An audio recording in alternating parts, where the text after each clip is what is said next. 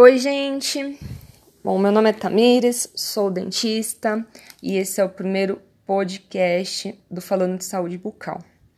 É, esse espaço é uma oportunidade para a gente conversar é, muito além dos debates superficiais sobre odontologia, onde a gente conversa sobre é, procedimentos e tecnologias e a gente tem a proposta de trazer um discurso mais realmente aprofundado e até mesmo politizado.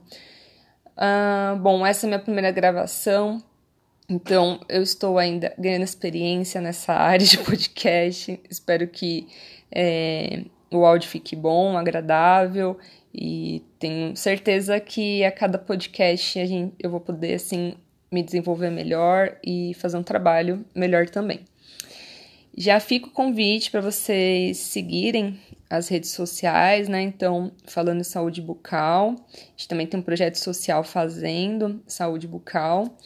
Temos o site do Falando em Saúde Bucal também, que você pode acompanhar. É...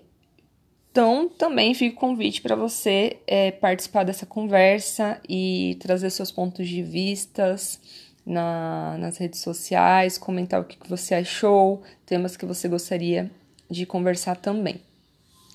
Enfim, hoje eu escolhi um tema importante para a gente conversar, que é a precarização do trabalho do dentista. É, a gente vive uma onda de discussão a respeito da precarização do trabalho como um todo, né? Com esse fenômeno do, da uberização, né? Agora, puxando para a nossa área odontológica, a gente tem que entender que existe toda uma construção do que é o dentista hoje na sociedade brasileira né, o dentista contemporâneo. É, para é, apoiar aí minha discussão, eu, eu analisei né, com bastante cuidado o trabalho de Moraes de 2019, que foi publicado na revista Ciência e Saúde Coletiva, e me ajudou aqui a trazer alguns dados e amadurecer melhor também as ideias em torno desse assunto. Então, primeira coisa que a gente tem que ter em mente, né? O dentista ele consolidou como profissional pelo menos assim na sociedade ocidental, a partir do século XIX e a partir daí ele vivia num cenário onde não existia um mecanismo regulador de mercado, né? Então o dentista realmente naquela época conseguia ter muitos ganhos. Já no século XX, né, vamos olhar agora para o Brasil, a gente tinha o dentista atuando né, dentro do setor de serviços médicos, prestando assistência tanto ao consumidor individual como na modalidade de seguro é, social, que seria, no caso, a Previdência. Para quem não sabe ou não recorda, é, boa parte do século XX aconteceu dentro do cenário de que a gente não tinha um compromisso do governo oferecer saúde para a população, né? Então, só a partir de 1988 que foi acontecer é, essa consolidação desse direito, é, a partir da nossa Constituição. E antes disso, num bom período aí desse século XX, a gente teve é, a saúde muito atrelada à previdência. Então, para ter direito à saúde, tinha que ter carteira assinada. E quem não tinha carteira assinada não tinha realmente é, muitas formas de recorrer atendimento. Então, ou é, pagava para o profissional diretamente, ou dependia do, da atenção aí de casa, de Santas Casas, por exemplo. Tá? É, ao longo desse período, a odontologia ela foi cada vez mais perdendo essa, é, essa questão da realização profissional com é, retornos satisfatórios do ponto de vista econômico, né? Então, cada vez mais o dentista ele foi caindo para um cenário de autônomo para assalariado é, e com muita restrição em relação à sua própria autonomia. É, esse, esse cenário ele foi ficando cada vez mais é, forte a partir da década de 80, né, e a gente tinha um período de crise que fez com que a nossa profissão ficasse cada vez mais proletarizada. Né? E em meio a essa crise, a gente teve então uma queda de rendimentos é, e uma maior necessidade do credenciamento dos convênios, que então sofreram também o seu boom. Né? É, tudo isso é importante porque falar sobre os problemas de precarização do trabalho dentista hoje é muito superficial ficar ali naquela conversa de que tá ruim, que é culpa disso, as pessoas não valorizam, né? A gente realmente tem que entender essa construção. É... Tudo isso que aconteceu fez com que a gente conseguisse entender o processo de trabalho do dentista hoje, né? Hoje ele é submetido a novas formas de produção, de gestão, de consumo e de controle da sua força produtiva, né? É, uma coisa que a gente tem que ter em mente também é que o Brasil ele é um dos maiores formadores de dentistas, né? A gente tem mais de 193 faculdades, 229 mil cirurgiões dentistas, e isso de acordo com os números de 2010, né? Ele já está muito maior hoje, e enfim, a gente tá aí entre. Entre não, a gente é o principal país do mundo que mais forma dentistas. É, Falando um pouco, então, da forma mais contemporânea e século XXI, como que o dentista tem atuado no mercado.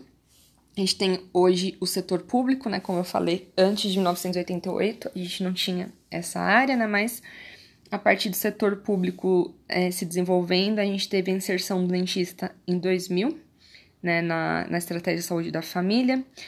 É, também a gente teve a criação da Política Nacional de Saúde Bucal em 2004 e o setor público, ele acaba sendo responsável, de acordo com os dados do IBGE de 2013, por quase 20% de todo atendimento odontológico. É, no setor privado, o cenário que a gente tem mais contemporâneo é de um aumento da incorporação de tecnologias e de especialização, é, com uma redução significativa do exercício liberal da profissão e um crescente aumento das operadoras de saúde, para a gente ter ideia do tamanho do setor privado no Brasil, ele rep representa 74,3% dos atendimentos. Uh, e um outro dado para a gente entender é, a complexidade da, do, da crescente é, de, de, dentistas é, atuando por operadoras, dos dentistas registrados em conselhos, quase 50% na verdade 47,6% né, desses dentistas eles atuam é, utilizando convênio, tá? Pessoal, barulhinho de folha aqui que eu tô acompanhando nas anotações, né? Porque senão a gente não grava todos esses números, né? é, o que, que a gente tem que ter em mente que esse aumento do credenciamento dos dentistas em planos de saúde, ele colabora muito para a precarização do trabalho odontológico, né?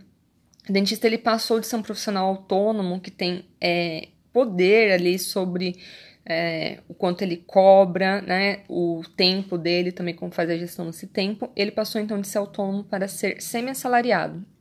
Né? Então, aquele profissional que ele acaba quase que dependendo de um salário, porém sem direitos nenhum. É, a gente tem que ter em mente também que tudo isso ele vem como uma consequência, claro, que nem eu falei, é, o aumento dos dentistas atuando em plano de saúde aumenta a precarização.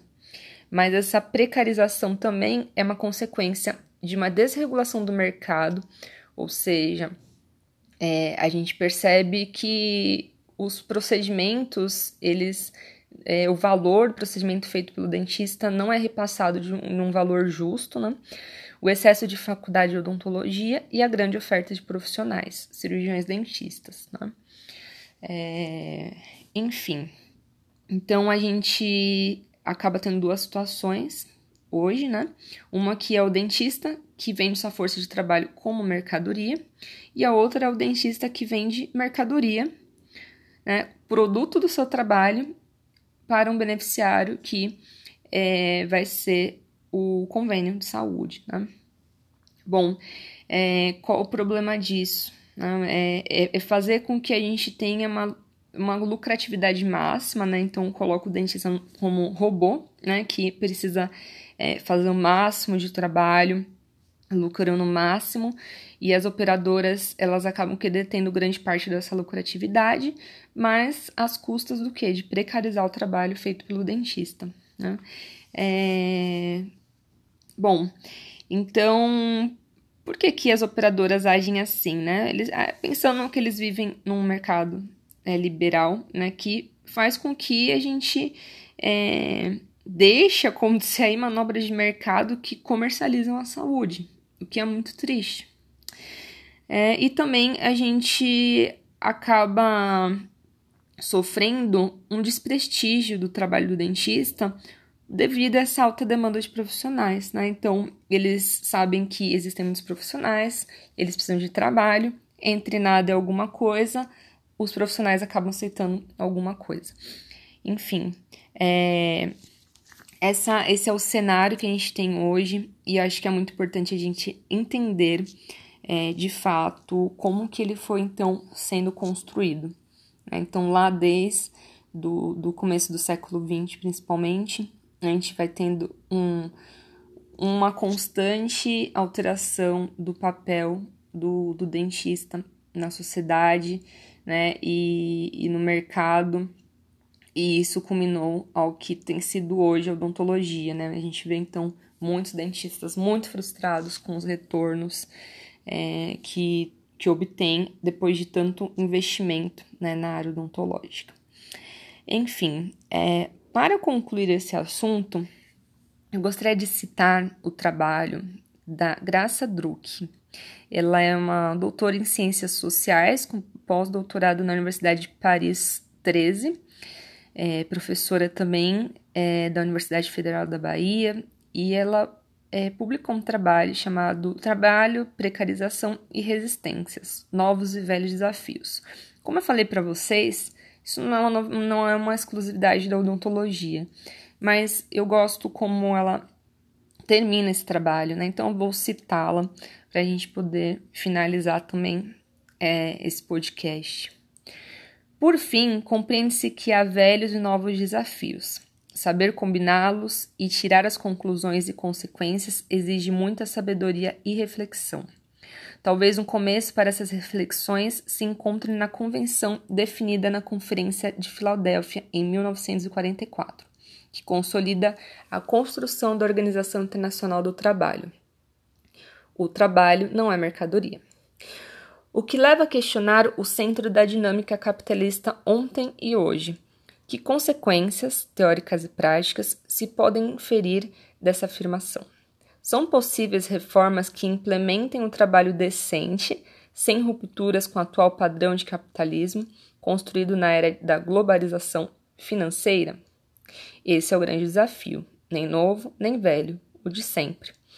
E é, esse excelente final né, de artigo aqui da, da Graça é, ele mostra como a gente precisa racionalizar mais esse discurso, trazer mais para pautas é, das nossas discussões, porque é, isso tudo também depende muito do nosso esforço conjunto como classe né, odontológica, para que a gente possa é, trazer uma transformação. Né? Não adianta a gente ficar no discurso né, de lamentação, e o problema está aí é, a gente tem que é, olhar para ele, mas sempre em mente em quais são então as soluções, né? Quais são as possibilidades. Enfim, é, compartilha comigo o que, que você acha sobre esse assunto, o que, que você entende, quais são as novas dúvidas que surgem a partir disso. É, espero que vocês tenham gostado dessa discussão. É, espero que tenham trago novas ideias também. Bom, gente, até a próxima.